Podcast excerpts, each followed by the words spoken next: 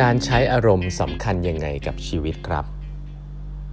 สวัสดีครับ ท่านผู้ฟังทุกท่านยินดีต้อนรับเข้าสู่8บรรทัดครึ่งพอดแคสต์สาระดีๆสำหรับคนทำงานที่ไม่ค่อยมีเวลาเช่นคุณนะครับ อยู่กับผม ต้องกวีวุฒิเจ้าของเพจ8บรรทัดครึ่งนะฮะอันนี้เป็น EP ที่ 1536 แล้วนะครับ ที่เรามาพูดคุยกันนะฮะวันนี้นะครับจะขอเล่าถึงหนังสติ้งร้อยเดอะพลปิสตอนท้ายๆนะ เอ้ยดีมากเลยนะ พออ่านมาแบบจบๆแล้วเนี่ยผมคิดว่าแนะนำนะ สำหรับคนที่อยากจะอ่านหนังสือเกี่ยวกับเรื่องความสุขแบบแนวความสุขแบบ ผมคิดว่าเป็นวิทยาศาสตร์ แต่ก็เข้าใจง่ายนะครับเออมันมีประเด็นหนึ่งซึ่งผมอยากจะแตะไว้ แล้วผมคิดว่าเป็นเรื่องที่ผมค่อนข้างเชื่อมาโดยตลอดนะในหนังสือเล่มนี้ก็มาพูดเรื่องนี้ก็เลยอยากจะนำเล่าให้ฟังคือเรื่องของอารมณ์นะครับ คือต้องบอกว่าเวลาเราทำงานนะหรือว่าเราเริ่มทำงานมาเยอะประสบการณ์มากขึ้น บริหารคนมามากขึ้นเนี่ย ออหลาย ๆ ครั้งก็จะสงสัยว่า เออเรื่องของการบริหารคนเราควรจะใช้อารมณ์ หรือเราควรจะใช้เหตุผลนะ หรือมันใช้ทั้งคู่นะนะสกูหนึ่งเนี่ยเขาก็จะบอกว่าเฮ้ยอย่าใช้อารมณ์ใช่ไหมฮะใช้ใช้เหตุผลซึ่งกันและกันอะไรเงี้ยแต่แต่ในมุมมองของผมเนี่ยผมคิดว่าการอารมณ์นี้เป็นเรื่องสำคัญมากเลยโดยเฉพาะการที่เรารู้ว่าตัวเราเป็นอารมณ์เป็นยังไง แล้วคนที่เขาคุยอารมณ์เป็นยังไง ความรู้สึกเนี่ยเป็น ผมรู้สึกส่วนตัวนะว่าความรู้สึกเป็นสิ่งที่ถ้าเราจับสิ่งเหล่านี้ได้เนี่ยมันจะทำให้เราสามารถที่จะสื่อสาร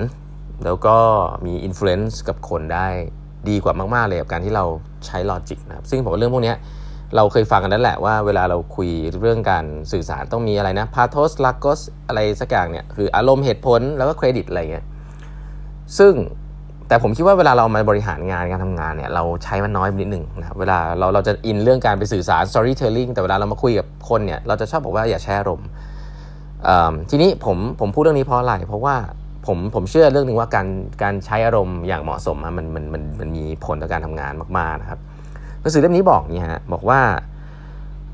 จริง ๆ แล้วคนที่รู้จักอิโมชันตัวเองอะคือไม่ได้ไม่ใช่เราเราไม่อยากใช้ว่าคำว่าใช้อารมณ์ แต่คนที่รู้จักอารมณ์ตัวเองอยู่ตลอดเวลา ภาษาอังกฤษผมเรียก reflection อยู่ตลอดเวลาว่า ตอนนี้คุณรู้สึกยังไง how do you feel นะเราสามารถจะตอบความรู้สึกของตัวเองได้นะครับ เช่น I feel satisfied I feel angry I feel um, uh, happy I feel frustrated อะไรเงี้ย คือผมคิดว่า คนคนหนึ่งหนังสือบอกว่าคนคนหนึ่งที่ที่รู้จัก feeling ของตัวเองอะ จริง ๆ แล้ว feeling เนี่ยเป็นสิ่งที่สำคัญมากครับ เพราะ feeling exists เขาเขียนอย่าง feeling feeling exists to guide us through life นะ if we want to understand ourselves we need to know which of our feeling are those we don't allow ourselves to experience and learn to reconnect with them in a healthy way คือมันเหมือนกับว่าเราเราเคยมีความรู้สึกว่าอันเนี้ยเวลาเราเจอสถานการณ์เราสึกอันนี้มันไม่ใช่ละอันนี้มันใช่อะไรเงี้ย หลายๆครั้งเราเรียกสิ่งนี้ว่า gut feeling เราเรียกสิ่งนี้ว่า intuition สัญชาตญาณ แต่ทั้งหมดนั้นนะฮะ มันคือ มันคือ feeling ที่เกิดขึ้นในตัวเราเองนะครับ ซึ่งเขาบอกว่าสิ่งเหล่านั้นเป็น indicator ที่สำคัญมาก ซึ่งอธิบายไม่ได้ แต่มันเป็น indicator ที่สำคัญมากเกี่ยวกับตัวคุณเอง เกี่ยวกับวิธีคิด หรือว่าประสบการณ์ของตัวคุณเองในอดีตว่าทำให้คุณ response กับสิ่งเหล่านี้อย่างไรนะครับ feeling เนี่ยเป็นตัวที่ทำบอกคุณว่าคุณควรจะใช้ชีวิตยังไงในหลายๆครั้งนะว่า หลายๆครั้งอาจจะดีคำว่า gut feeling เอ้ยเจออย่างนี้ต้องทำอย่างนี้ เจออย่างนี้ต้องทำอย่างนี้ แต่ฉันอธิบายไม่ได้ว่าเพราะอะไร หลาย ๆ ครั้งเวลาเราคุยในบริบทของการทำงาน เราจะบอกว่า เราจะบอกว่าสิ่งนี้มันมันอาจจะไม่มีอยู่จริงหรืออะไรแบบเนี้ย แต่จริง ๆ แล้วมันมีอยู่จริงนะครับ แล้วเรื่องแบบนี้ผมคิดว่าเป็นเรื่องที่เออมันมีความสำคัญมากหนังสือเล่มนี้บอกว่าเอ่อ feeling อะเป็นไกด์สำหรับชีวิตเลยนะฮะบอก we need to become able to listen to what our feeling tell us for some people this is extremely hard they struggle to identify what they are feeling commonly those who struggle the most to identify their emotions will say that they feel tired so hard is it for them to identify and get in touch with their own emotion คือบางทีมันความรู้สึกที่มันลึกมากขึ้น เช่นไม่ใช่ว่าแค่เหนื่อยนะแต่คุณอาจบางคนเขาบอกว่าเขาโกรธแต่จริงเขาอาจจะเศร้าอยู่ สิ่งเหล่านี้เนี่ยจริงๆเขาบอกว่าความรู้สึกเนี่ยเป็น เป็น indicator ที่จะบอกว่า เฮ้ย สิ่งนี้คุณควรจะ take action ยังไง feeling เป็นสิ่งที่ connect กับสิ่งที่คุณไม่รู้ตัวภายในตัวคุณเองนะครับว่า เฮ้ย คุณมี assumption อะไรอยู่บ้าง บางทีคุณอธิบายมาไม่ได้ แต่มันมี feeling เกิดขึ้นเวลาคุณเจอสถานการณ์นี้แล้วคุณจะ react ยังไง ซึ่งสิ่งนั้นน่ะมันจะบอกคุณนะครับว่าคุณควรจะใช้ชีวิตยังไง เพราะ emotion เป็นเรื่องจริง เป็นเรื่องที่เกิดขึ้นจริง อธิบายไม่ได้ เกิดขึ้นที่ตัวคุณเองนะครับ อย่าไปปฏิเสธมัน แล้วคุณจะมีความสุขมากขึ้นนะเพราะว่าคุณจะ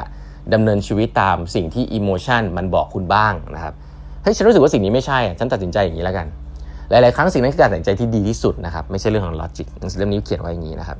เขาบอกว่าออลองลองถามถามตัวเอย่างนี้ดูนะ Are you the sort of person who think getting emotional is a sign of weakness คุณเป็นคนที่รู้สึกว่าการมีอารมณ์เนี่ยเป็นความอ่อนแอหรือเปล่า ถ้าคุณเป็นอย่างนั้นคุณมี potential ที่คุณจะไม่มีความสุขนะฮะเพราะว่าคุณบังคับตัวเองมากเกินไป feeling เป็นสิ่งสำคัญนะ คุณคุณเคยมีความรู้สึกหรือเปล่าว่าคุณไม่จาเป็น คุณไม่อยากจะเป็นภาระให้ใครนะสิ่งเหล่านี้จริงๆก็เป็นสิ่งที่คุณสามารถที่จะเปิดเผยได้นะครับว่าคุณไม่อยากเป็นภาระให้ใคร แต่ว่าทุกๆ คนก็มีงานภาระเป็นของตัวเองการที่คุณไม่อยากเป็นภาระให้ใครเนี่ยก็เป็นสิ่งที่ไม่ได้ผิด แต่บางทีทำให้คุณเครียดนะครับจริงๆเรื่องของคุณก็เป็นเรื่องของคุณนั่นแหละนะฮะเพราะฉะนั้นเรื่องของ emotion เนี่ยผมเราลองลองลอง checklist อีกอันหนึ่งนะบอกว่า คุณเชื่อแบบว่าชีวิตเป็นเป็น adventure แล้วก็คุณ enjoy the unknown ครับอันนี้เป็นเรื่องของ growth mindset เลย เป็นเรื่องของความรู้สึก open mind ที่ผมเล่าไปครั้งที่แล้วนะว่า เฮ้ย